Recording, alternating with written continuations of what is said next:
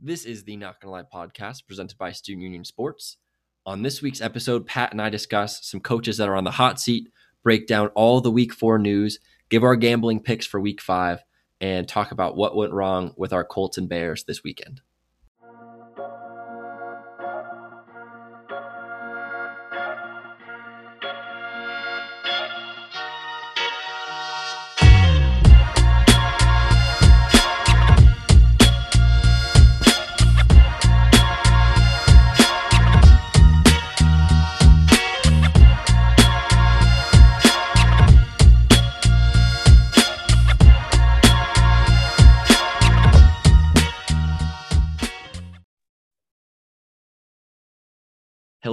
Everyone, and welcome back to another episode of the Not Gonna Lie podcast. Uh, I'm John here with my co-host Pat. Pat, how we feeling? Week five. Oh baby, Four. can't wait Now on for it to be five. over. I can't wait for the football season to just end. That bad, huh? It's it's that bad. I mean, I get you. I w- we'll we'll talk about our teams here in a little bit, but rough Sunday for the both of us.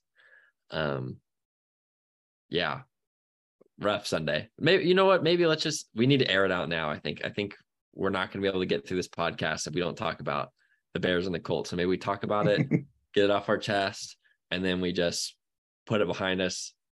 Go through the rest of the pod. So you you start. Let's let's talk about the Bears. All right, all right. I don't know who to blame. I think that's I think that's the biggest problem is that I don't know who to blame. Do you blame the front office? Do you blame the coaching staff? Do you blame the quarterback? Do you blame like who who deserves the the brunt of this? And then secondly, it's is this just a, step in the process that we that we should have seen coming, or is this just things are not going well right now? Um, it's it's rough. It, it's Sam Mustipher. I saw. I, I told someone yesterday. I was like, Sam Mustipher got a PFF grade of a 1.5 pl- pass block. I said, but that grade is out of 10. And they're like, oh wow, that's like really bad. I said, actually, I lied. That grade is out of 100. he just had a really bad game. He allowed six quarterback pressures. I don't even know how that's humanly possible. I don't I don't even remember the Bears dropping back six times in that game. Um and then they're still they were well at least they were still doing a rotation between uh Teven Jenkins and Lucas Patrick. Meanwhile, in 26 pass block attempts or pass block snaps, Teven Jenkins allowed zero pressures. Um, and did not commit a single penalty and was one of the highest graded guards in the league for Sunday's performance. Even when Cody Whitehair is healthy, he went down, has a knee injury. He said, I think it said that he'll miss some time, whatever that means. Um, there's no there's no excuse anymore to not play Teven Jenkins every single offensive snap of the game. Um, so, you know, I, I'm interested to see what they do from here. There's just an element of I I wouldn't mind losing these games if we were trying to develop Justin Fields by having him throw the ball 40 times a game and just air it out. See what you can do, you know, try and try and build through something in the offense. Um, kind of like what we're probably going to see Kenny Pickett do with Pittsburgh, which is yeah, I'm going to throw three picks a game, but I'm going to not a single ball of mine is going to hit the ground. So, um, That's legitimately how it is when I play Madden. Um, I will Sure. go like 20, 20 for 23 with three picks. Like that's just how it works. like it, it's I'm completing passes to somebody. Somebody's catching that ball every single time. So I Yeah. I like Kenny Pickett's line was no stranger to me. Like I've seen that almost every franchise game I've ever played on Madden, um, with whatever quarterback I have. But unrelated. yeah, so so it was just frustrating. And then you allowed 207, I forgot how many as a team New York racked up, but like 235 rushing yards. 262. When- 260. I've got the- 262. right here. Yeah. 260 you allowed 262 rushing yards against a team that you knew was just going to run the ball. Even if you had a good run defense, they they were still going to have to run the ball. Um And then we're also seeing Kyler Gordon get exposed a lot, but Kyler Gordon, you know, he's a rookie, so this is the time to play him, I suppose. Um, but yeah, it, it was just it was rough, and then it just gets compound like the mistakes all jump into one, and it's Velus Jones making his NFL debut and fumbling that punt with two minutes left was just the icing on top. So uh, it was a rough one, really demoralizing when it comes down to it, but not the end of the world. So because you know the real ex- the realistic expectation was a lot of people thought that this team was going to be awful, you know, like bottom three. They certainly have played like a bottom three team, but the results show something else, and that's kind of where I saw it was. They're not going to be good, but they're going to be scrappy, so they'll probably finish middle of the pack as as a team like them would normally do. I guess you're hoping for a top ten pick, but I don't know you have some talent on this team, so I don't know if you're capable of finishing with a top 10 pick. So we'll see how it goes.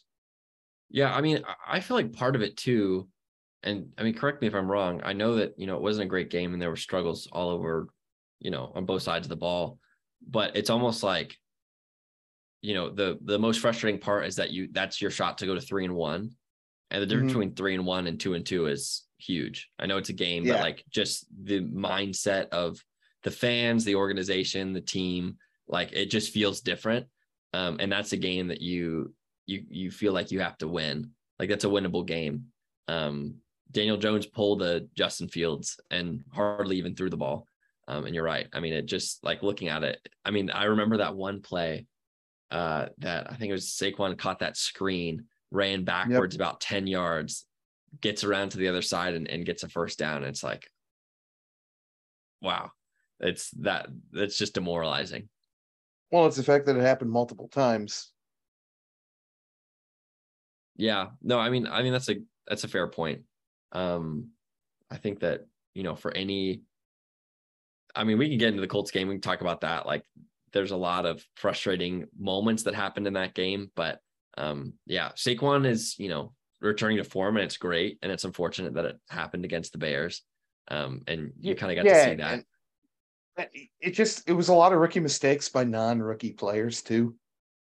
Um, and I know that like I've kind of taken the mentality of you're giving everybody a clean slate, but it's just a those are those are college mistakes that we are making. Um, yeah. But I think um, I, I texted either you or one of my friends earlier, and I said the NFC North is the Big Ten West of the NFL, so we'll see how it goes from here. I mean, yeah, you, realistically, the way things are shaping up, who knows? Who really knows? Um, mm-hmm. The Lions, who we'll talk about a little bit later, high scoring team in the NFL. They've scored the yeah. most points in the NFL, um, one and three. But wow. Um, yeah, I, I don't know. I mean, I feel like what what are some good takeaways? Let's let's end it on a positive note here with the Bears. What were some good takeaways from the game that you saw? Um, that you can get excited about moving forward, and Bears fans should be excited about moving forward. When Jaylon Johnson comes back from injury, the defense should look a lot better. I like it. That, that's a good. That's a good one to end on. We got to. We got to keep positive. Um, now moving over to the Colts is going to make it difficult, but we will try. Um, this game, I feel like, you know, I don't know. I, we talked about it last week and how I felt about how the offense was moving. You know, we we got the win, but it wasn't encouraging. But then it's like, you know, you take all of that, and if you can just put together a good game, have a good full game against the Titans, you're two one and one. Um, you've, you know, you can figure some stuff out, build the momentum, and that just didn't happen. I mean, Matt Ryan towards the end of the game when they essentially abandoned the run, um, did really well. And it was encouraging to see some of the throws he was making, but also at the same time, I mean, I, I like I don't get it. It's part of it. It's just really a confusing thing. Jonathan Taylor has faced a, a loaded box eight percent of his snaps so far this season, which is like average. Like that's what you get for a normal running back, and he's averaging two yards a carry. But we're giving the ball 20, 25 times. Um, and I know that's your best player, and I know that's what you want to do, but the offensive line is not what it was. Um, it's clear that we needed to invest there um, and just simply didn't. Um, and it's hurting us. Matt Ryan has little to no time to throw the ball. He can't hold on to the ball anymore. Um, it seems like, and it was. I remember they were talking about it after he'd fumbled on. I think it was like our first or second drive. They were talking about how they were talking to Matt Ryan in practice, and he's like, "Yeah, you know, when I go down, I just gotta have two hands on the ball, like blah blah blah." I was like, "Dude, you're 37. Like, why yeah. is this an issue? Like, you can't." I get it. I mean, like, the fact that he's being pressured so often is not his fault but the fact that he just cannot, he's fumbled eight times in four games. Like that's that's an issue. You know, like that's drive killers, that's whatever. Um, we even saw a fumble from Jonathan Taylor. I mean, it's just offensively, um, when we just essentially gave up and just started chucking it, it worked out pretty well. So we'll take that for what it is. It was encouraging. We had multiple drives down the field that you know we couldn't close on.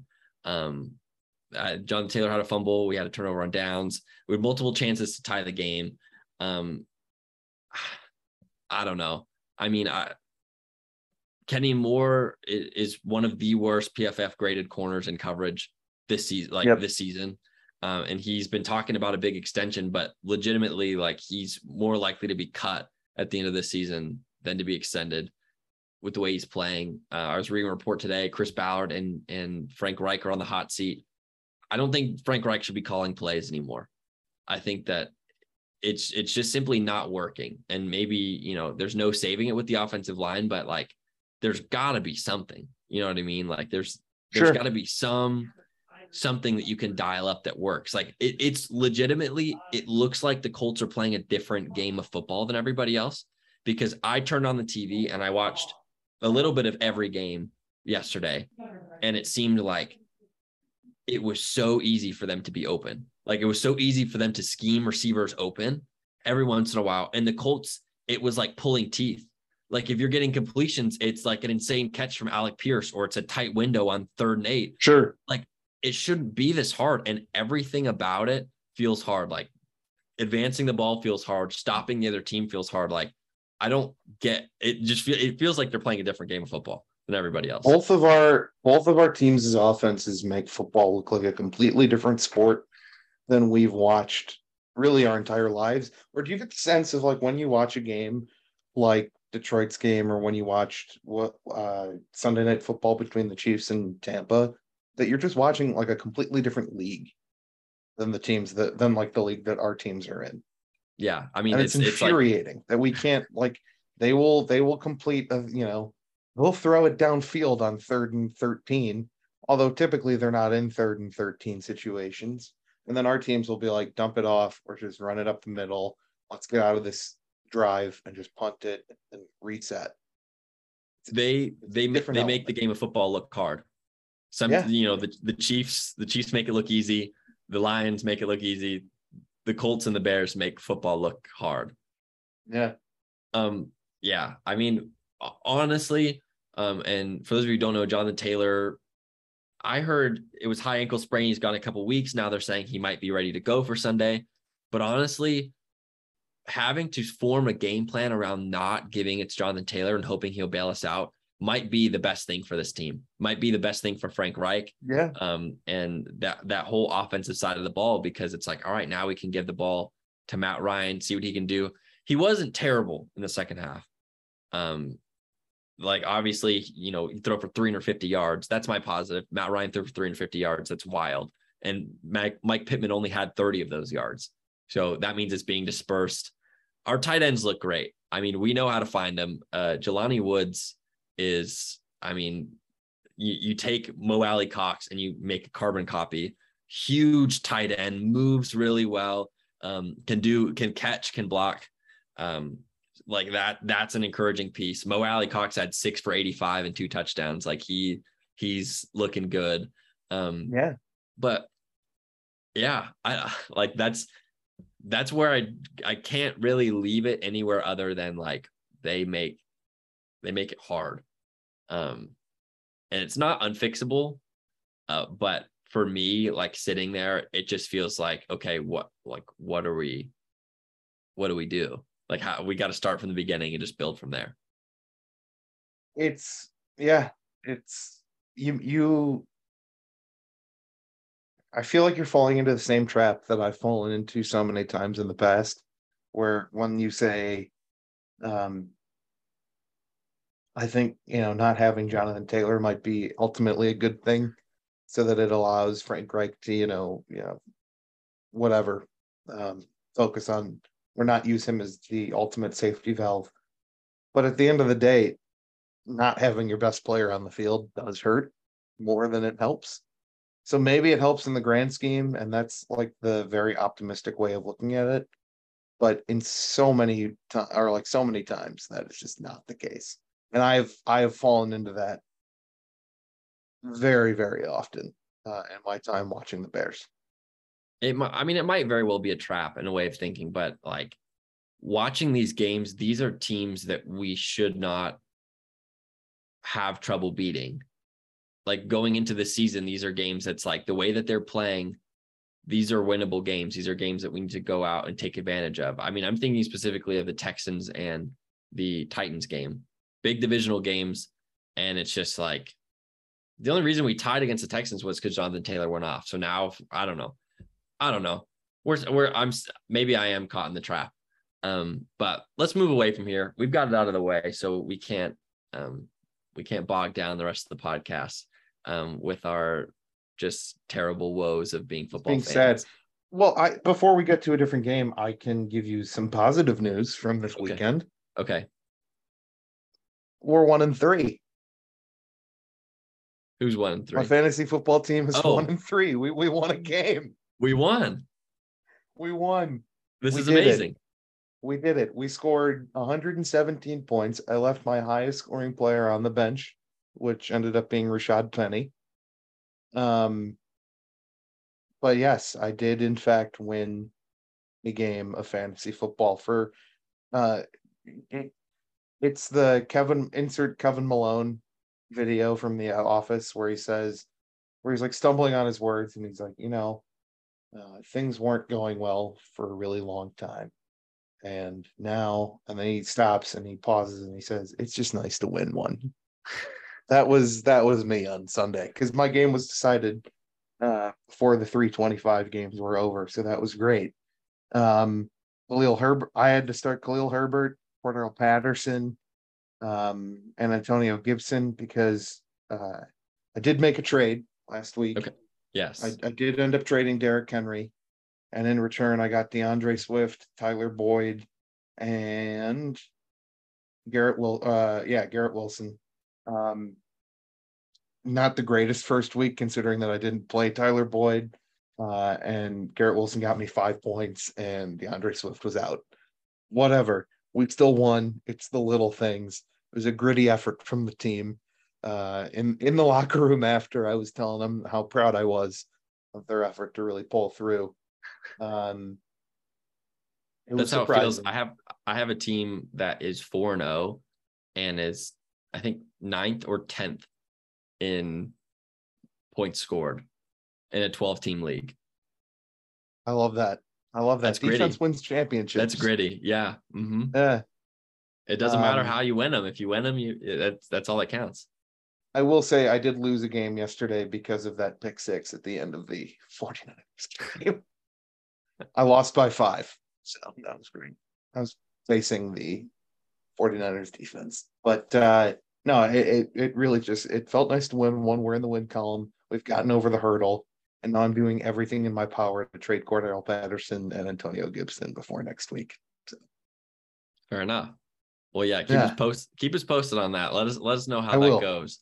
Um, in the meantime, take a it's Allgeier available. Can you get Tyler Allgeier? he's not, and I probably should have picked him up when someone dropped him after drafting him before the season started. But uh oh well. It is what it is. It, it is, is, what, it is. is. You learn and you, yeah, you learn and you move on. All right. Let's get to these games here. Uh first up, the Thursday night game, Bengals Dolphins.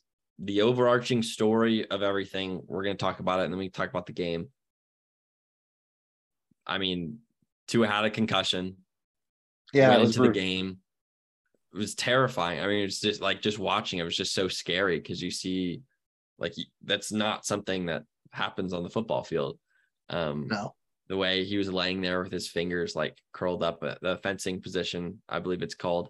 Um, I mean, listen, I think that there's a lot of like there's a lot of blame being thrown in a lot of different directions. And ultimately you know i feel like it sits on the nfl right? Because you're you're trying to the team the team the player they're going to push i mean obviously safety is is a priority but you're going to push to get your guy out there um, and i yeah. know that the nfl had fired their independent review person for multiple mistakes he made in that whole process but it, just to me, it seems weird that the collective NFL fan base, the casual fan, can watch that play against the Bills, see him collapse, and then have to be held up by his lineman and say, Yeah, you know, I think he's got a concussion. And then he somehow is cleared and runs out there four days later. Um, I mean, it's just it's just weird. You know, like I get that that's something that's happened in the past, but you know, if they're trying to emphasize safety, um, at the very least, like somebody has to, you know, somebody has to step in and make sure that that doesn't happen. Um, and obviously, it's easy to sit back and be like, oh, cause and effect here. But like, if the league is serious about player safety, they would follow through on that and not retroactively after he's carted off the field say, yeah, I think this guy made a couple mistakes. Yeah. When the rest of the world is like, yeah, we know, like we saw. That's the thing. That's the thing that gets me is like to sit to go after the fact and say, yeah, this guy made a couple errors. Yeah, in, in hindsight, it's definitely a bad look. Additionally, I there was a report today. I think Front Office Sports had it where they were talking about um, how Mike Pereira changed the game for officials by putting a rules analyst in the booth. Our television broadcast heading toward inviting an injury analyst to be in the booth then too. And I think that that becomes such a slippery slope of you're not the doctor in the examining room or like in the examination room that it's so unfair. And that just that starts to almost glorify the injuries more than anything else to me. Because I, I one of my pet peeves is when a broadcast booth says, Well, we don't want to speculate on this injury, and then immediately proceeds to speculate on the injury. Like they'll say, Oh man, I don't want to speculate on that knee injury, but that looks like a torn ACL if I've ever seen one. And it's like you just said that you weren't going to speculate, and now you are spe- like you are doing that exactly. Um, so that's one of like the things that bugs me. And you'll notice that every broadcast crew says that when an injury occurs. To the point where now, if the thought ever became, yes, we should have a injury analyst in the booth, you are just you're now leaning so far away from that that it's just such a it's such a stark contrast to me. Additionally, in response to the front office sports article today, a lot of people were saying somebody needs to hire pro football doc. Pro football doc, David Chao, I believe is his name, Cho. Uh, I, I am unfamiliar with the pronunciation, so I'm I'm apologizing now. But he uh he's a former Chargers doctor who was sued for malpractice. Like not a good doctor. And this guy has now made a living. And I love how it says FanDuel in his Twitter bio. Like, yeah, he works for FanDuel. And we're like, put this guy in the booth. That sounds like a great idea. No, that's awful. That would be like hiring the other Chargers doctor who collapsed Tyrod Taylor's lung and almost did it to Justin Herbert for all we know. But I don't want to speculate. I don't yeah, want to say that that's what he did. Uh, it just seems so short sighted to me and so dumb and so unnecessary to the greater good of these broadcasts. But I am not in the room making that decision. I just think that it would be so insanely stupid to do something like that. I will say though, you know, the the first thing that comes to my mind, like in response to that is you think about you don't like announcer speculating on what's going on. And I do think that there are some doctors, some experts that could provide some insight. Like a great example of it would be, you know, uh, to his injury when he's laying, uh, when he's laying on the field in that fencing position to have somebody that come in and say, Hey, like this is something that's happened this happens with traumatic brain injury um that sort of thing or you know and and maybe that's just an isolated incident that it would make sense for that thing um to know because the worst thing that you want to do is have somebody speculate in the booth in a situation like that and just be flat out wrong um Yeah. of like either Kind of per- like when Tony Romo was like, ah, you got to hope it's a cramp or whatever. I think he said you got to hope it's a cramp to Prescott as his ankle was pointing the wrong direction. So it's like there you're gonna run into errors with that. But I mean, I am with you. I see the the side of like we're not trying to glorify injuries, but I think the most important thing is getting the best information that we can, uh, the most accurate information we can. And sometimes that's just not possible, you know, but to have somebody that can say, we don't know might also help too. Um, which might Sure. be, you know, end up being an, an easier job than what we might anticipate. But I don't know. I, I can see I can see why there might be a push for it, but I also think you make a great point of like there's no need to be glorifying it and bringing attention to it. Um, Yep. Just like there's no reason that they needed to show Tua on the ground so many times.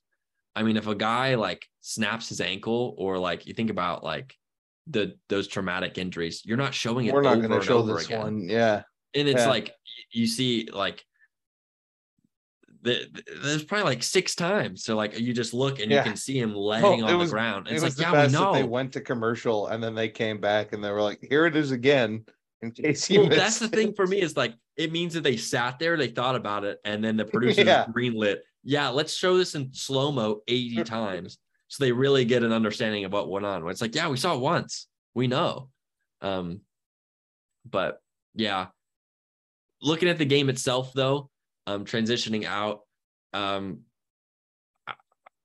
the Bengals are still struggling I think.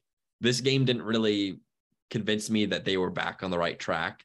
Um I think that they still have a lot of work to do and the same concerns that we've had coming into the season are still there um you know it's nice when you're 2 and 2 um then you can as opposed to you know winning the, their last two as opposed to being you know 1 and 3 0 and 4 and having those concerns but I don't know did you did you learn anything from either of these teams this game Not really. Um, no, I didn't. It's kind of it's kind of the same of just this this week was so odd to me, really kind of around the NFL, just to where no team necessarily jumped off the page as like, oh, now I think that this team is legit.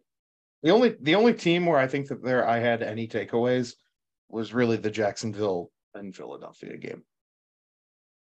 Well, we can, yeah, let's let's jump to that one then. Let's let's talk about that one a little bit.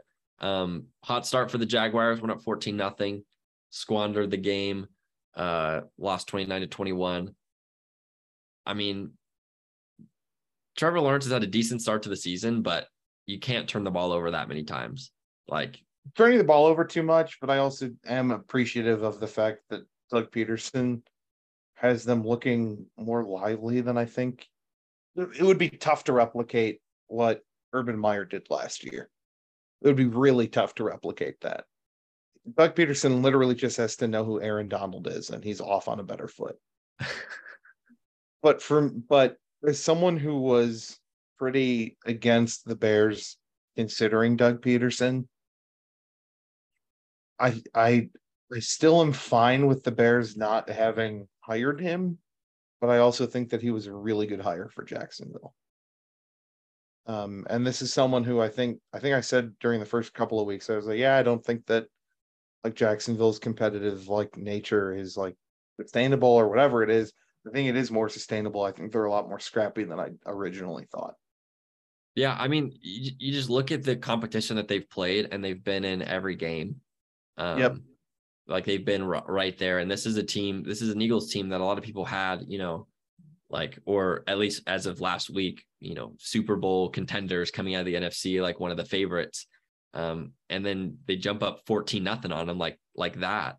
Um, but yeah, I mean, I, I will say one thing about this Jags team, and I agree with you. I, I like you could go into any week and I there's no way in the world that I'm gonna be betting against the Jaguars just because you never know. Nope. You never know. and that's the team that's dangerous. And if they get a couple bounces their way, that's potentially nine, 10 wins. You know what I mean? Like that, Yep. they're, they're going to be competitive in every game. And it's just a matter of what are you going to get from Trevor Lawrence? Can he make those steps that he needs to? How effective is, uh, you know, the weapons around him? Speaking of, I want to put this here on record. I think that we have seen, I think the shift has started. I think the shift towards Travis Etienne has started. Um, Yep. Same amount of carries, but the routes that Etienne ran um, far outnumber James Robinson. I think that this was the plan all along. We see teams do this pretty regularly with a younger running back. I think of like Antonio Gibson at the beginning of his career, D'Andre Swift. Um, they slowly kind of work him in. I think that's kind of what the Broncos were planning on doing with Javonte Williams as well. Um, but I think that this is the game where we see, you know, it wasn't really once they went down, it wasn't really a positive game script for them to do anything on the ground. Um, but I think you know he out he out he ran more routes than James Robinson, same amount of carries. Um, I think ultimately ETN is the better player, and no knock on James Robinson. He's not going to be like completely phased out of the offense, but I think that we've seen the switch now. Whereas before it was one A, one B, now we see it flipped, and ETN has kind of taken that one A role, um, in my opinion. But yeah, this is a good Jacks team. This is and you know this is a good Eagle. This is a great Eagles team too. I think defensively they did really well. It's not like the Jaguars were just dropping the ball on the ground for them to pick up. Like forced a big time James Robinson fumble in the goal uh in the red zone. Um, got after Trevor Lawrence constantly. Um, this is a very well-rounded team. Jalen Hurts had a bad game and they still won by touchdown.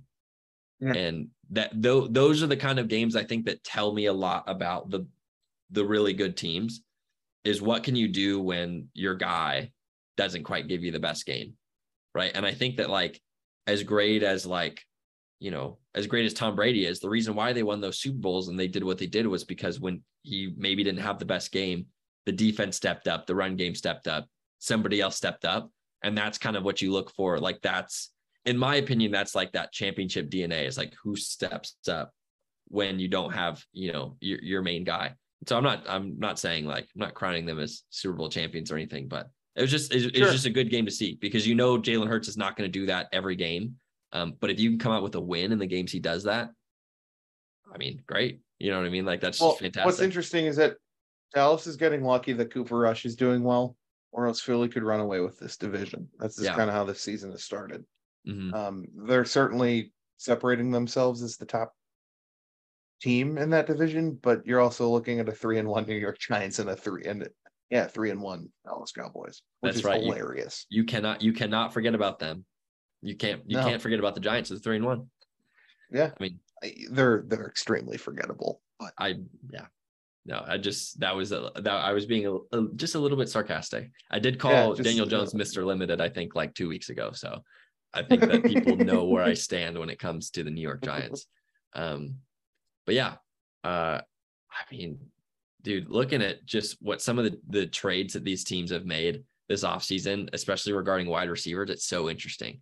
Like AJ Yeah. Brown uh, going to the the Eagles, and then them giving up uh, their first round pick in exchange uh, to the Saints for to for them to get Chris Olave, who's been playing really well. But now you know you look at where the Saints are.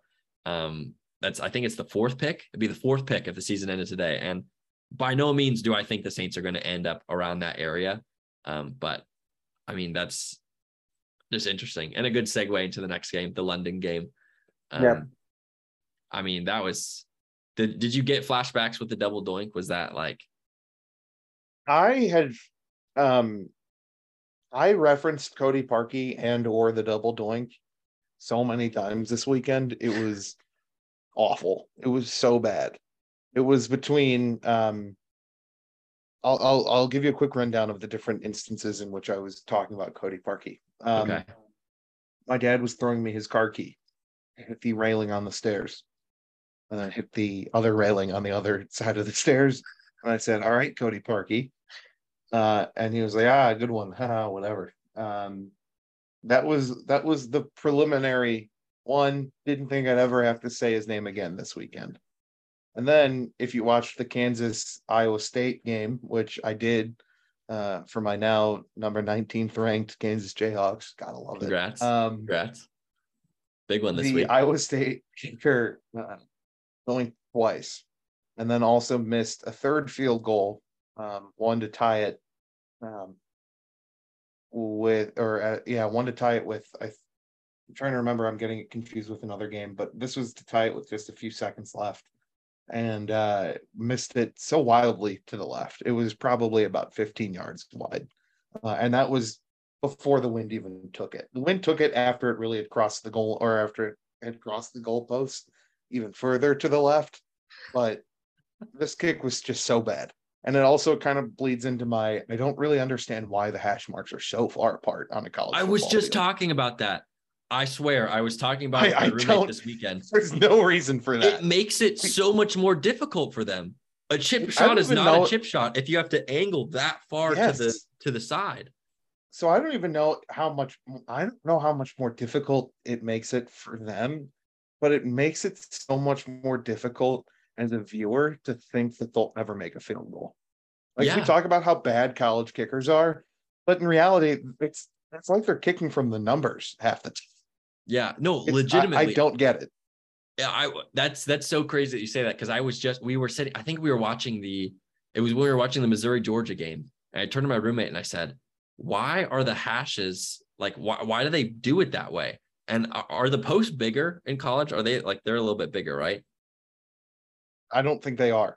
No, they're same size. I think they're the same. I don't make- remember, but I'm I feel like we need to get some sort of like kicking expert in here because I'm about to do some heavy speculation, but it's got to be harder. Like just the angle of the kick. Like it, I, I want to see, I would be interested to see what would happen during the course of a season if they brought them down to like the way the NFL does it. Because I feel like, they're both 18 feet, 18 and a half feet apart. okay, so same, same, same post. in in the NCAA and the NFL. In high school, it's 23 uh in, it's 23 feet and four inches apart. Wow. But I, I would just be interested to see what the how how that would change because it's I mean, just thinking about the angle that you have to kick, like that just adds another layer to it besides everything else that goes on when you're trying to kick a football into the post. Like I, weird. Um Yeah. but yeah, who's back of the week? Cody Parkey, apparently. This is a big one for him. Yeah, it, it was a rough weekend. A lot of Cody Parkey mentioning, and then I had a lot of people sending me texts at you know eight thir- or 11:30 in the morning Central Time saying, "Oh my God, double doink!" And it's like, "Oh my God, it's on NFL Network. I can't watch it. Thank God." Yeah, I did not see a second of this game live.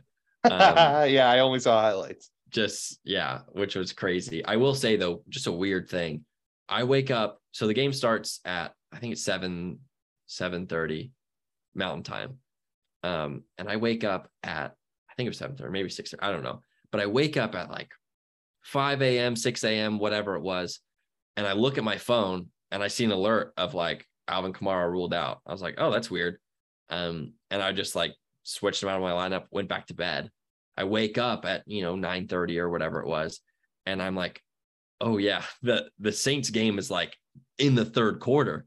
Like, thank God. Well, I don't know what I would have done. Like, that's probably one of the weirder, like, like what do you do as the manager? I know I was talking to my roommate, um, and he was saying that if it was up to him, he would, you know, like let them switch out a player as long as it was before the one o'clock games.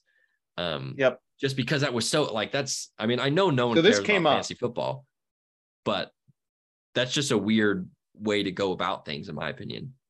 so in the league that I have discussed over and over on this, um, I'm the commissioner of that league. So this came up because a lot of my friends are based in Kansas, and a lot of them had a lot of fun on Saturday night after reaching five and zero, which fair, enough. Yeah. Um, and then I got a text at about nine saying, "Hey, uh, I'm super hungover," and he says this into the group chat, so we're all aware of the of the circumstance. He says, I'm super hungover. I didn't wake up until just now. The game already started. I did not know that Alvin Kamara was even questionable for this. I thought that it was just like a, a tag that they always give him, kind of a thing. Yeah. Of course. Yeah. Um, which in fairness is true. Um, so it just it, it felt odd. And then the only person who had pushback against it was the player who was playing against him. But I said, well, here's the thing. I'm letting him replace him with his bench running back, and this was before the one o'clock game, and it was Michael Carter. And pretty much everybody in the group chat was saying, if Michael Carter beats you, that's on you Yeah. like whatever. Uh, and then it ended up the guy with Alvin Kamara and then Michael Carter ended up winning by about 30 points. So it didn't matter. Didn't matter. Yeah. But uh, yeah, it, it just, I would have let the switch happen.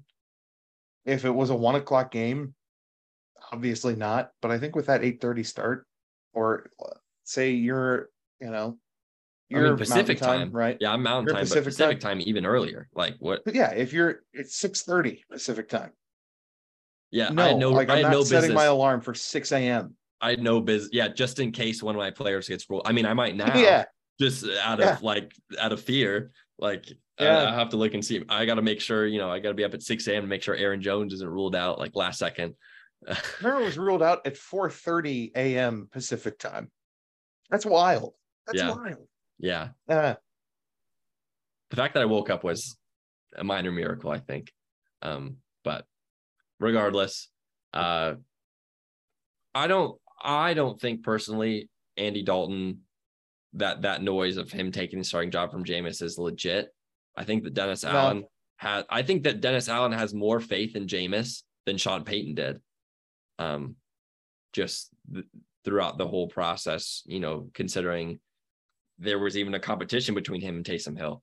Um, that's beyond me. But regardless, I, I don't know. I mean, are you buying into that? I know that everybody's like, oh, he looks so good, blah, blah, blah, whatever, whatever. Like, it's not like the Vikings are are world beaters on on defense. Um, and I wasn't overly impressed. I mean, I, you know, from the the recaps that I watched, didn't really stick out he's a really fine backup. Yeah. Yeah. I, I agree. So Part of me I, thinks I'm that expecting, Winston would also be a really good backup, but Oh, that's just me. but I, I think that uh, this next week is the perfect game for him to get back on track against the uh, Seattle Seahawks. Um, Yeah. I I am I have to look at I have to double check, but I might be talking about the over under of that game uh, coming up here shortly. So just right. just keep your keep your eyes peeled for that one. Um, I will quickly. It's the.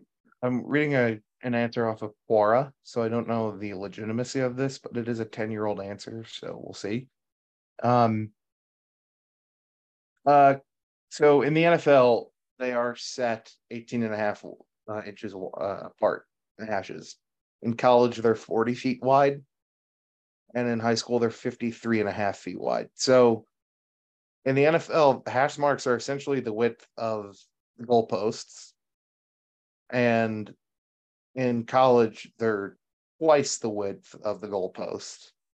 Um, and the reason for it is uh, it looks like back in the 70s, it says it was just an intentional decision to promote offense by the NFL.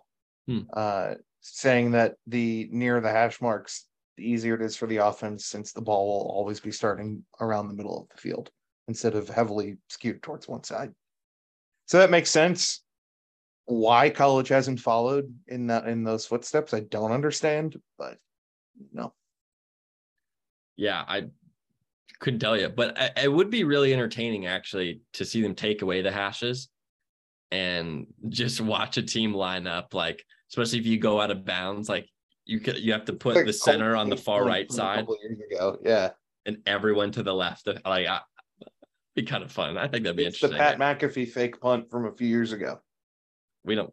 No, we don't need to talk about that. We don't talk about that. We All right, that's fair. No, I We- don't. We I already talked about the double doink, I, so I, I figured that we'd bring it up. I honestly don't even know what you're talking about. You kind of sound crazy right now. Um, All right.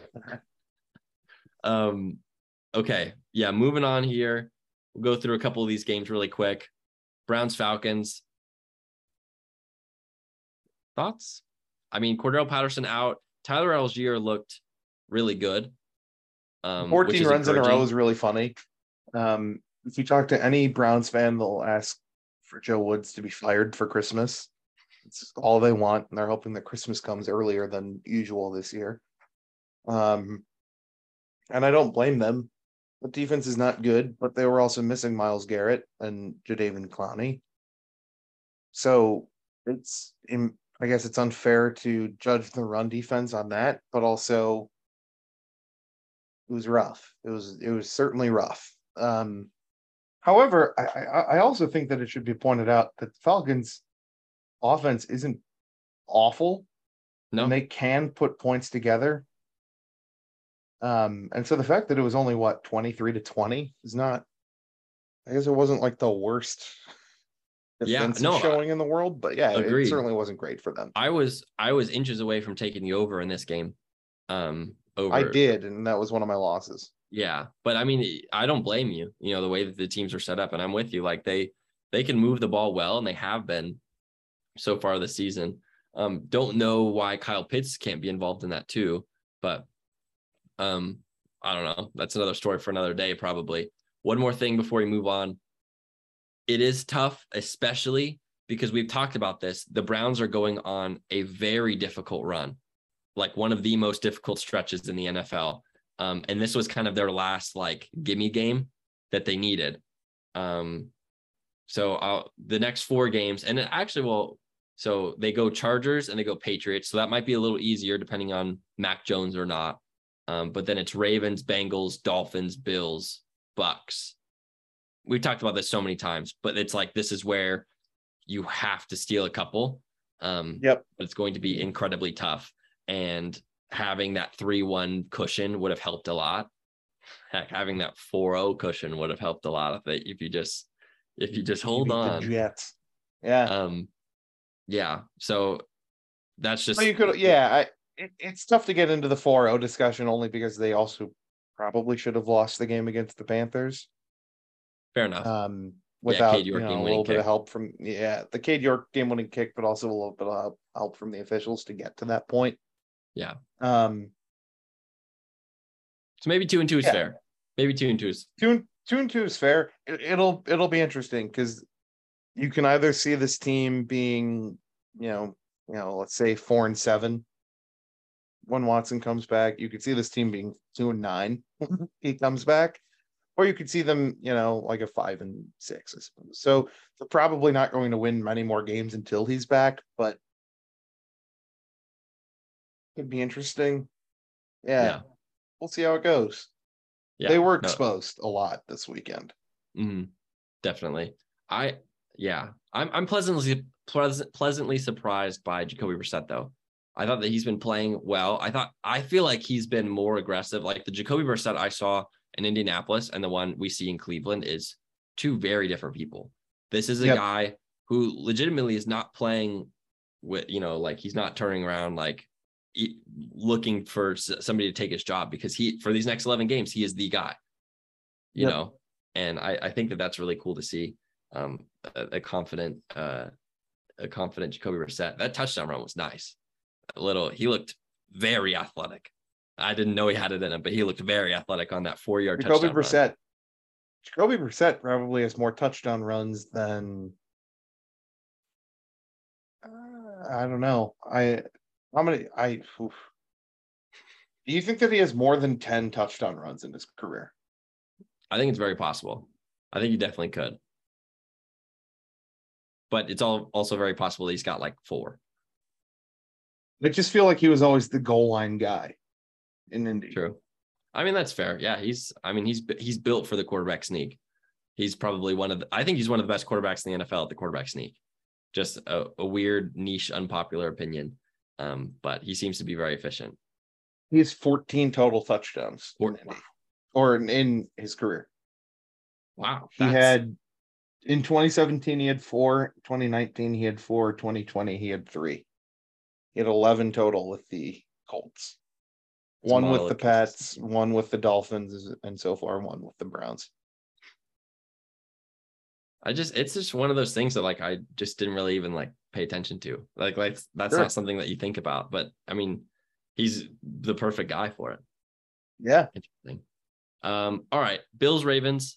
Uh the Ravens squandered multiple chances to score throughout the game um, turnover on downs, turnovers in the end zone. I mean, I don't know. This, I mean, this was a game that, you know, good for the Bills that they won, but you kind of feel like the Ravens really squandered this one. Um, Bills didn't look great either, but it also, yeah, well, well, Baltimore definitely feels like they they let they let up, not let up, but they they they shot themselves in the foot in this one. But it's also just a game between two very good teams where, you know, for both the Bears and Giants game and then this game between the Bills and Ravens, one team was going to be three and one, one team was going to be two and two. Both like the Giants are a very undeserving three and one. The Bills are a very over deserving like they should probably be closer to four now. mm-hmm. Um or like they could be four and zero even though they're three and one. Um, as for the Ravens, it's like man, they really could be three and one. Meanwhile, you look at the Bears and you say, man, they really could be 0 and 4. Like they're bad. Yeah. Um, so it's just kind of like an interesting comparison of because it's early in the season, it's tough to look at a record and say definitively, like, this makes sense. Like the Ravens obviously aren't going to go nine and eight. Uh, based on like what we've seen from them because they're too good to do that. Yeah. Um, they they look they kind of remind I'm trying to think of who they remind me of, where it's they're they're not winning games by flukes or by just random ass blowouts. If they're winning, they're winning hard. If they're losing, they're losing close, which is the, the sign of a very good team. Mm-hmm. Yeah. Um, where like was it last year? Was it last year's Sunday night football game between the Chiefs and Ravens? where the Ravens just stomped on the Chiefs and it was like, whoa, what's going on here? Yeah, yeah. Where you still got the sense that it was like the Ravens are still very fluky. Yeah. Um, I get less of a sense that they're fluky, and this was just a hard, hard fought loss in the end. Um, so I, I like what I, I guess what I'm trying to say is I think that they're better off, but you're going to lose games like this. It's just yeah. how the NFL works. Yeah, I mean, and that's you know the Bills are like we've said like the cream of the crop. They're one of the best teams mm-hmm. in the NFL. Um, and it's it is crazy that we live in a world where the two and one Bears face off against the two and one Giants, and the two and one Bills face off against the two and one Ravens. Um, it just you know it's it's crazy, and that's why it's dangerous early on, especially just to look at records and say, oh, this team's better than this team because they have more wins. Well, I don't, you know, I don't know. Am I going yeah. to take the Giants over the Ravens? No. No. Never. Not in a million no. years. Uh, record wise, they're better, but that's just, you know, that's just the way it shakes out. Um, but yeah, that'll be interesting to see. I, I feel like these this could very well be a rematch of the conference championship game. I think the, both yeah. of these teams are that are that good. Um, yeah, it's just a matter of stringing them together. I think that the Bills and it's one of those games where you could see it going a different direction too. Yeah, yeah, I, I, I do want to see. I still haven't really seen a lot of like that full discipline. It's kind of what I was talking about last week a little bit, where it's like just those silly little mistakes. Like there are st- some of those struggles that still need to be ironed out. Um, but you know, a win is a win. Um, so for, for the Bills, but that's something that looking for looking towards the future, it's like, all right, if they can't clean these up by the playoffs, like this is going to be a team that's like especially for like betting purposes that's scary to be like all right i want to put all my eggs in a basket w- with these guys. Um because it's just like that one fluke or that one undisciplined play that you know can alter the course of nfl history to to get dramatic. Um i, I love so, that. yeah right. Chargers texans. Texans made it close to the end. I mean Dameon Pierce is that guy for fantasy um yep austin Ekeler had his return Gerald Everett is looking like a great pickup in fantasy. He just somehow can squeeze out eight targets and a touchdown every other game. Um, other than that, I mean, yeah, we're still we're still formulating opinions on these teams, and nothing is nothing really swayed me from these guys. It was nice to see Austin Ekeler kind of return to like that form that we know a little bit. Um, but this was a game I expected the Chargers to win by double digits, and although it was just mm-hmm. ten, I mean, you know, that's just kind of how I how I expected to go. Winning by ten is still a lot in the NFL. Um, yeah, it uh Chargers are good. Texans are scrappy, but they're not good. Um, they don't really have the horses. They Davis Mills is like a fine quarterback for a rebuild that you move on from when it's time to actually get a good quarterback. Um, and there will be people who are upset by that and they're like, "Oh, Davis Mills Hive, whatever." It he's he's Andy Dalton in a Texans jersey. That's perfectly fine because Yeah. that's the quarterback that they need right now. Um, but yeah, it's uh nothing here surprising. Um, Cardinals Panthers, same thing. I will say that one thing that I I do feel like I want to address a little bit is I was semi not not big on the Panthers, but I had them winning. I think it was like eight or nine games, so I had them like right in that contention of things. I think I I still bel- 10. Yeah, I because I still believed in what Baker Mayfield could do, but we're four games into the season, and not even Sam Darnold made DJ Moore irrelevant. You know, like that. That to me is the biggest concerning piece of everything. Of DJ Moore was regularly, you know, didn't look it, but somehow he would sneak through and get a thousand yards or whatever. Um, and you know, he had a he had a decent game. I think you got targeted the ball, uh, targeted a little bit more. I need to look up his stats specifically, but so far this season he has been incredibly quiet. And now it's like, okay, we really got to think about this. Um, yeah, six catches for 50 yards, which brings up his season total to um, he's got about 150 over four games. Um, I mean, that's that's scary. Like we we saw this with Odell, and we th- and uh, the same thing happened. It was like Odell goes to the Rams, he looks great. Now it's like, oh wow, is Baker the problem? Baker goes to the Panthers, DJ Moore struggles. Uh, kind of exemplifies that a little bit more. I mean, I don't know. Are you are you changing your tune on the Panthers? Like it, From preseason, absolutely. Um, I think it's because Matt Rhule is just bad. It does not help that Matt Rhule is bad. Um, and Baker looks Baker looks worse than he did now than at his peak with Cleveland, which is a little bit troubling because it just felt like hey, a new system, new coach that might help you out. Instead, he has like panicked feet. He's his, you know, his throws are not accurate. When you lose that accuracy that you can one at one point claim, you lose your best feature at that point. So it, it's it's troubling just because it's it's a very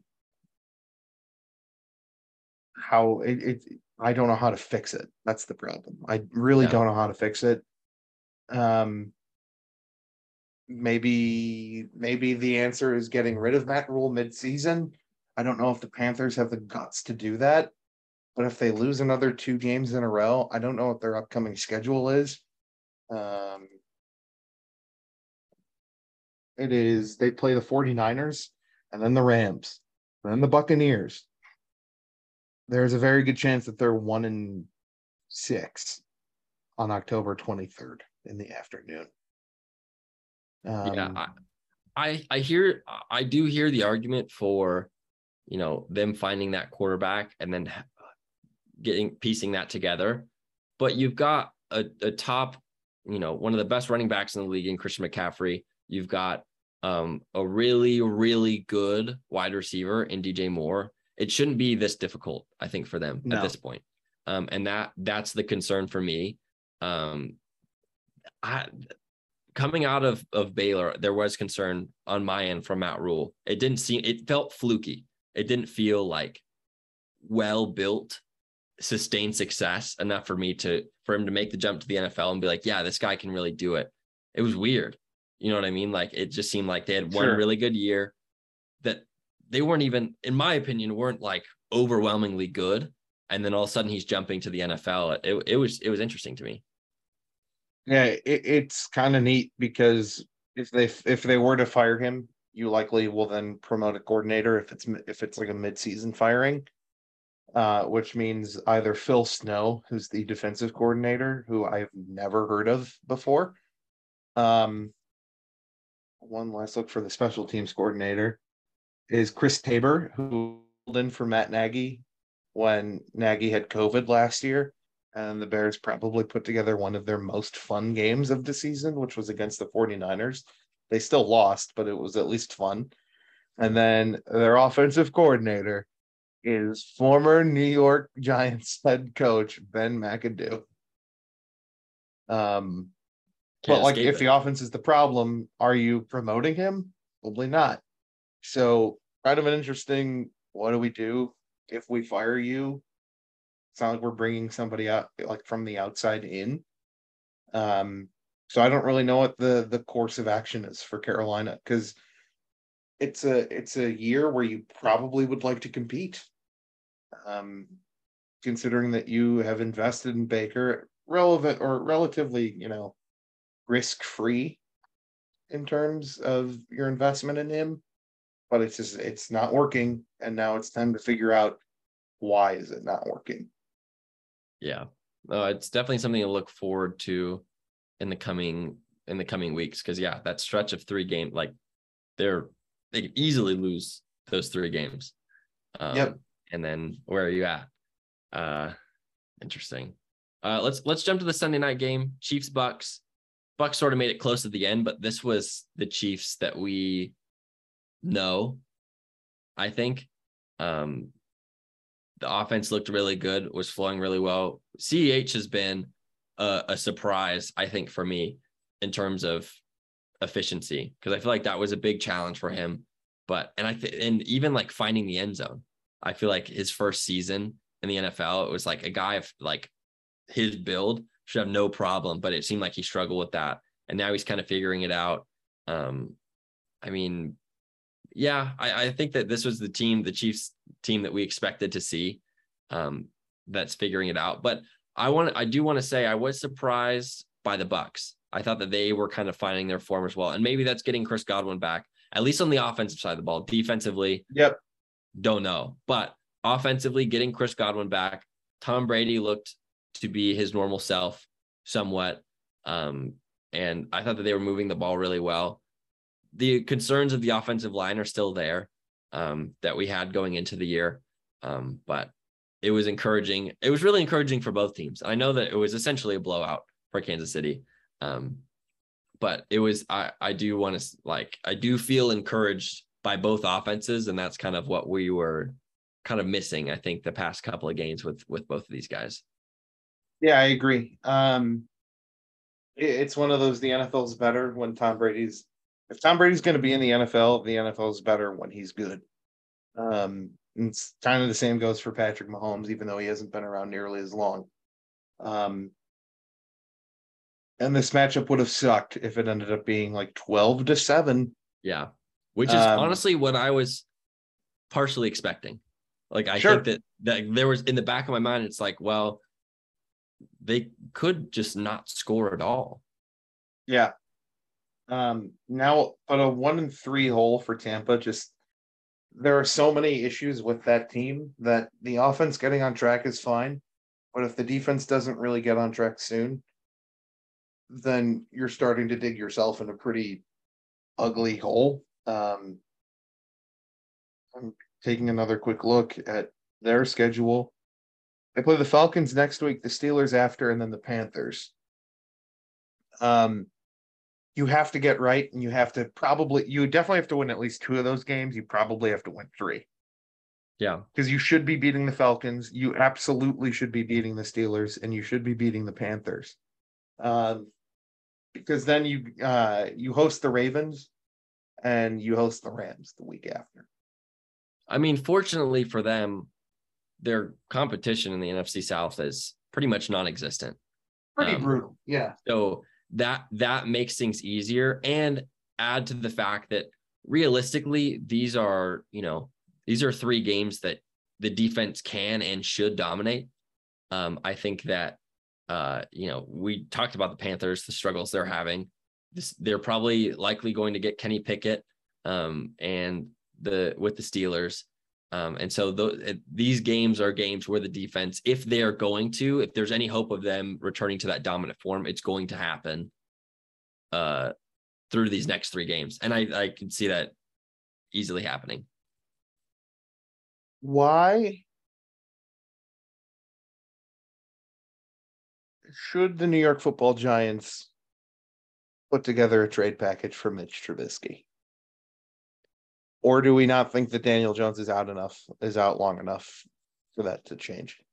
Because if Tyrod has a concussion, if Jones is out for any sort of time, Yeah. oh, I guess he's, I guess it's a two-year deal. Never mind. I, I forgot that he's not on the vet minimum like last year in Buffalo. So that changes things. But yeah, that's Yeah. a shame because now he's now he's kind of forced to be the backup there when he's not good. But I do love it when Mitch is starting football. Fair enough. I mean, listen, uh, you talked about it, and we can just touch on it briefly and then move to the Monday night game. But this isn't a Mitch problem, and I feel so badly for him because it's hard enough playing quarterback in the NFL.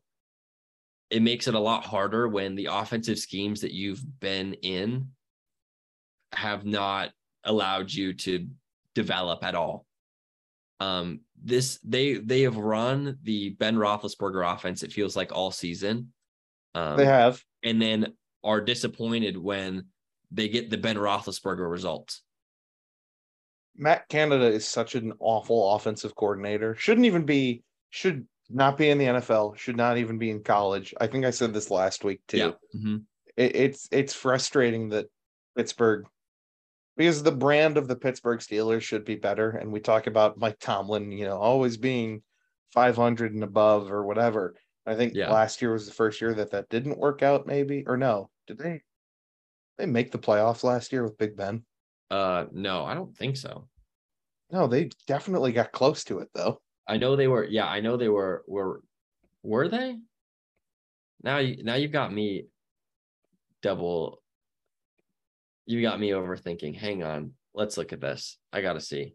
Yeah, they beat the Ste- they they lost to the Chiefs in the first round. Oh yes, yes. I completely forgot about that game. That was yeah, because they were the sixth seed, I think, right? They were sixth seed, and the Raiders got the seventh seed. in that- 42 to 21. Game was not even close. yeah. But Yes. it did start five minutes in, TJ Watt, 26 yard fumble return. Because I remember all of my Chiefs fans friends shitting their pants. Yeah. Oh my God, we cannot lose two. Yeah, I I'm with you. I think you hit the nail on the head last week. Like, and I think people are starting, some people are starting to understand that, but I think a vast majority of people think that it's a Mitch problem, but it's not a Mitch problem. But I don't understand. I don't see how Mitch comes back from this. Neither I- do I. Can I point, point out a quick last stat that I find is weird from this wild card game? Yes, yes. Uh, the teams evenly split possession 30 minutes to 30 minutes on the dot. Wow. That's that's incredible. Like, I feel like that's weird. I feel, I definitely Yeah. feel like that's bizarre. No, agreed. That is wow. What a game. I feel like one day we- Considering that Kansas City out game Pittsburgh 478 to 257. Somebody somebody's gonna make a documentary about that game or s- at least some in-depth youtube video about it 30 for these days. 30. And then the title of it is 30 and 30. 30 30 and 30 yeah i yeah i i will okay one more thing before we go to this monday night game i feel like it's uh, mitch mitch's best case scenario is like the chase daniel role of bouncing around as backups in the league that sort of thing. Um and it sucks because i think that the teams sort of did him a disservice specifically you know towards the end especially i feel like the bears and the Yep. steelers. Um but it's hard because you can only break a guy's confidence playing at that position so many times. I mean especially drafting kenny pickett you put him in a position to fail because that's a Pitt Yep. guy. Like the first sign of trouble they're going to be going to him. And when you go to him you can't go back Yep. like that's not that's not how it works and we know this um so it's it's really unfortunate to me i think and i think that you're a genius and really smart and matt canada is the problem it's not mitch trubisky um niners rams final game uh The Rams are broken. Allen Robinson is very bad. Those are my takeaways. allen robinson was a guy I was really high on coming into the year and it seems like I warned you. I, I know. definitely warned you. I know. No, I know you did. I know you did. It feels like to me that either they're unwilling to get them him the ball or he's unwilling to get the ball. Like it feels like somehow simultaneously both are true. But I mean, what are you going to do about it at this point? Like it, it seems like a lost cause. And it's clear that Ben's Ben Skowronek, just as we expected, was the wide receiver two in Los Angeles. Um, He wasn't even that good at Notre Dame. Went to Notre Dame and Northwestern, and he was really good at Northwestern, and then he was like pretty noticeable for Notre Dame. And he turned that into being wide receiver two behind Cooper Kupp for the Los Angeles Rams. That's wild. That's insane. yeah, But it, it does make the Rams trading Robert Woods for a sixth rounder and then rolling with Allen Robinson look like a very bad decision. yeah. Ter- I mean, terrible.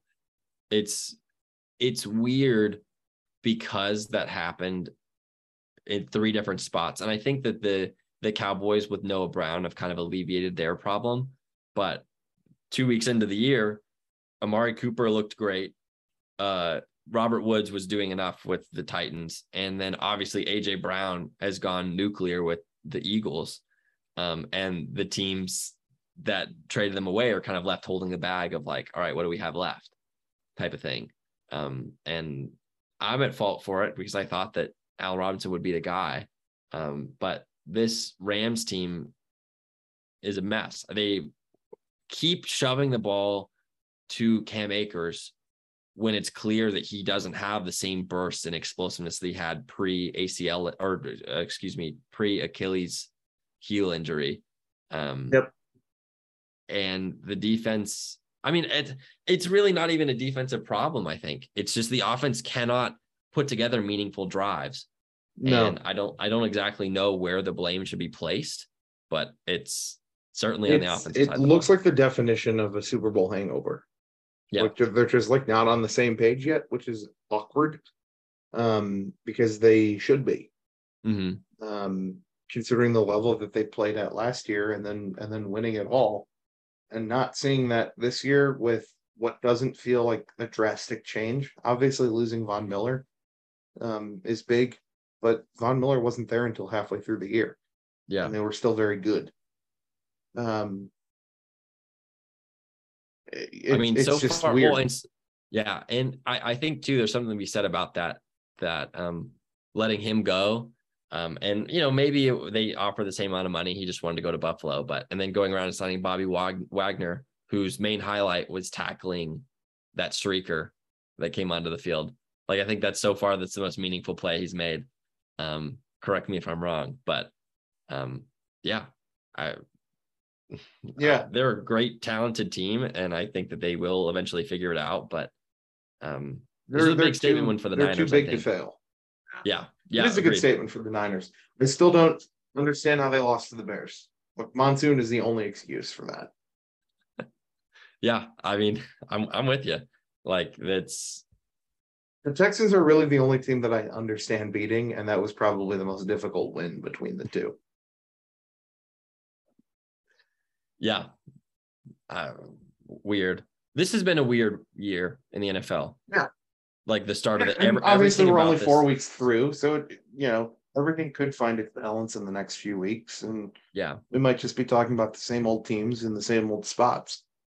Um, but it's definitely weird that we're talking about the two and two Jags when I think I had them winning probably just two games all year. Um, and the fact that they won those games by combined 50 points.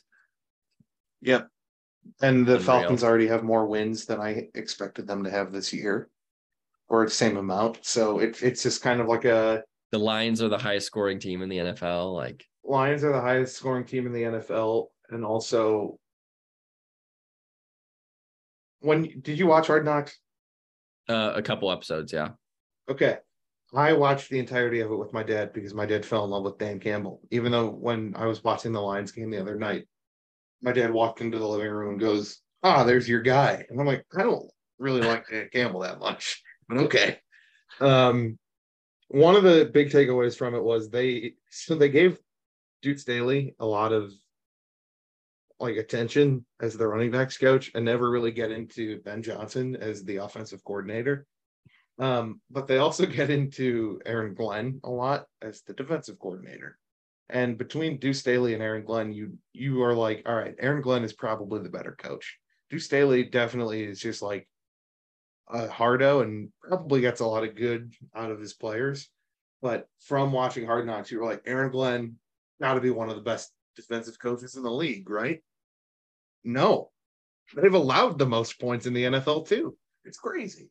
Yeah.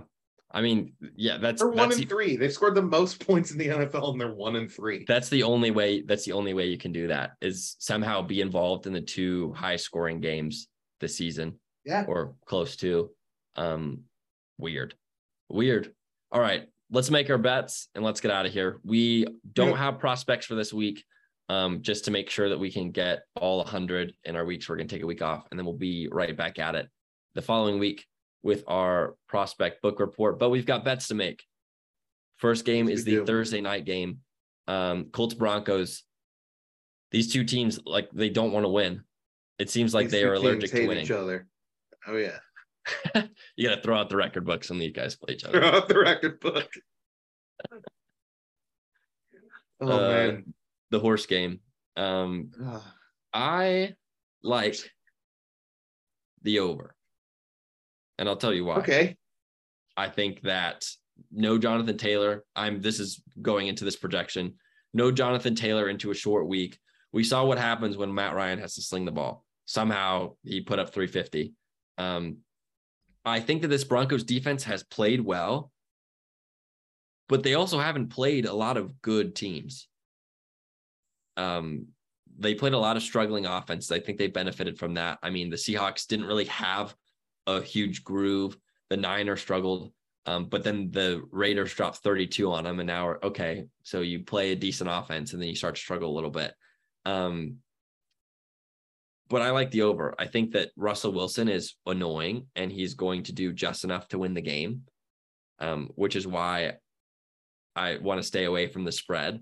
But I think that the Colts are going to score about 24 points. Um, but somehow Russell Wilson's going to lead a game winning drive down the field and they're going to win the game, you know, 27 to 24 or whatever the case, um, which fits nicely into the over um, easily. But it's dumb. It's stupid. Um, I know that it's going to happen. So like, it's fine. Um, but whatever. I'm already I'm already annoyed at the Thursday. I'm already annoyed at the Colts and the game hasn't even happened yet. I need to I need to open my heart up a little bit more, but that's just It's a the fact of the matter 27-24 broncos on a game-winning russell wilson touchdown drive so you were you had an interesting line there talking about the bet itself. You were like taking the over is dumb and stupid. Agreed. And that's why I have the under 43. Um uh it kind of goes back to what I said earlier. Taking the best player off of the field never really helps, even though even as much as you want to cope. I believe as as the cool kids say, cope.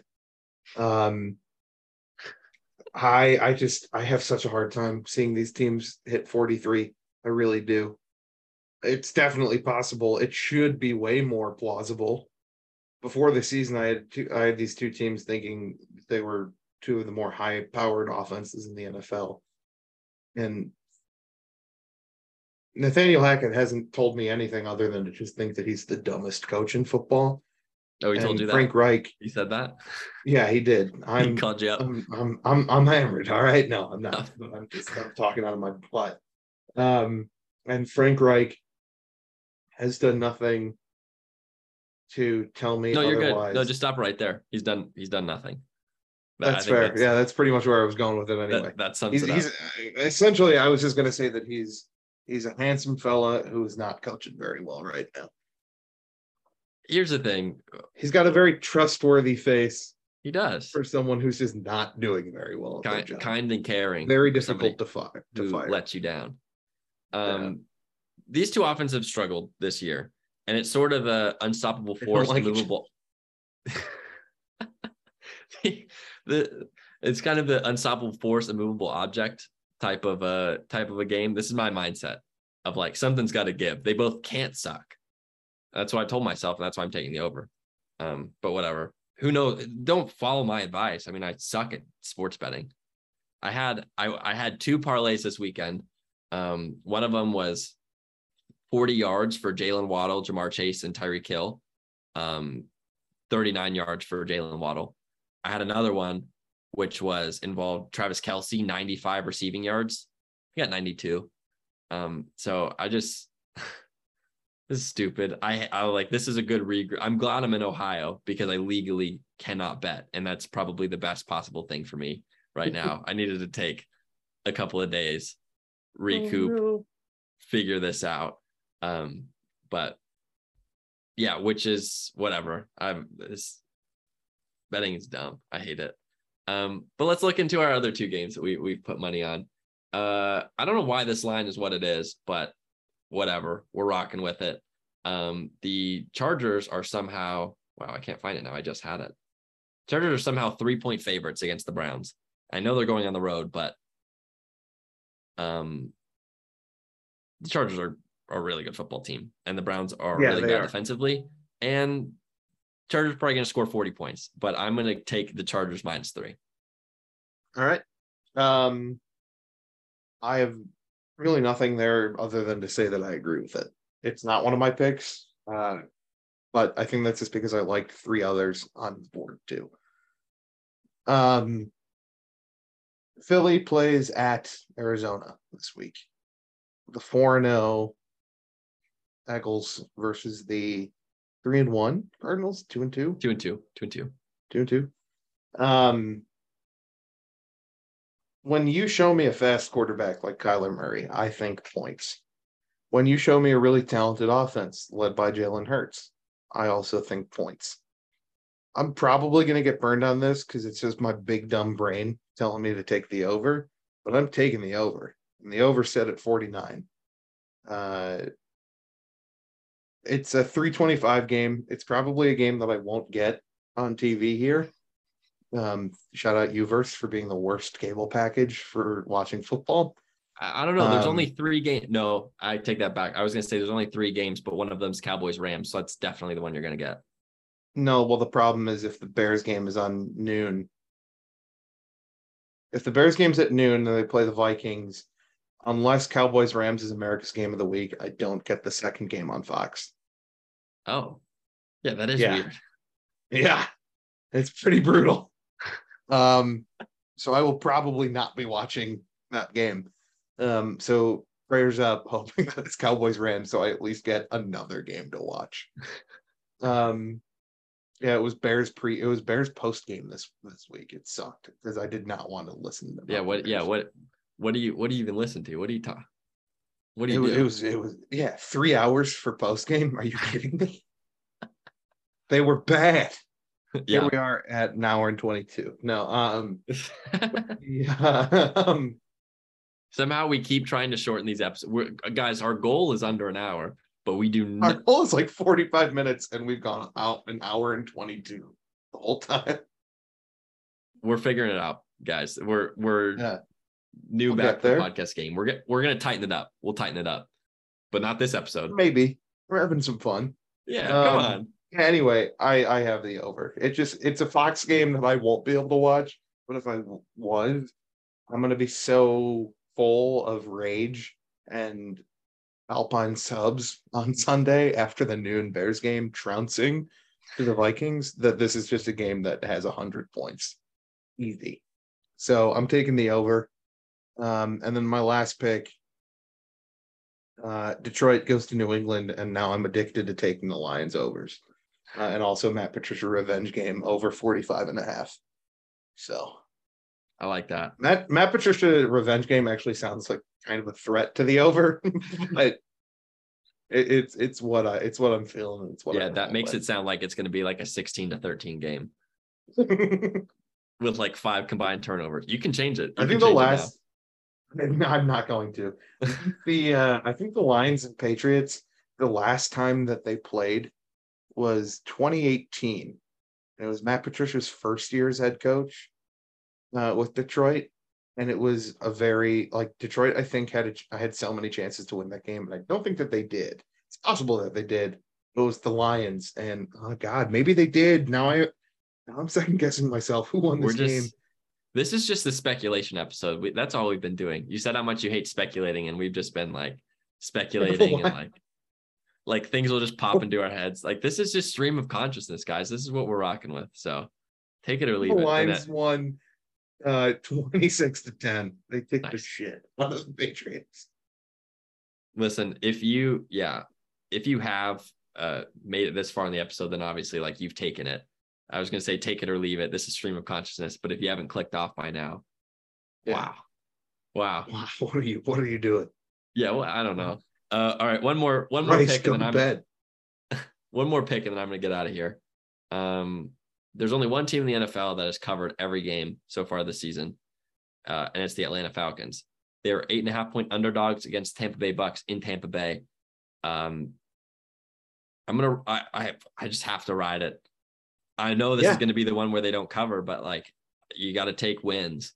And if you're four Yeah. zero, I'm Ride rocking the with you. trend. I'm rocking love with you it. if you're 4 0. Um, so that's it. Falcons plus eight and a half. So I've got Chargers minus three, Falcons plus eight and a half, and the over 43 and a half in the Thursday night game. I have the under 43 on the Thursday night game, the over 49 for Philly and Arizona, and then the over 45 and a half for Detroit, New England. There it is.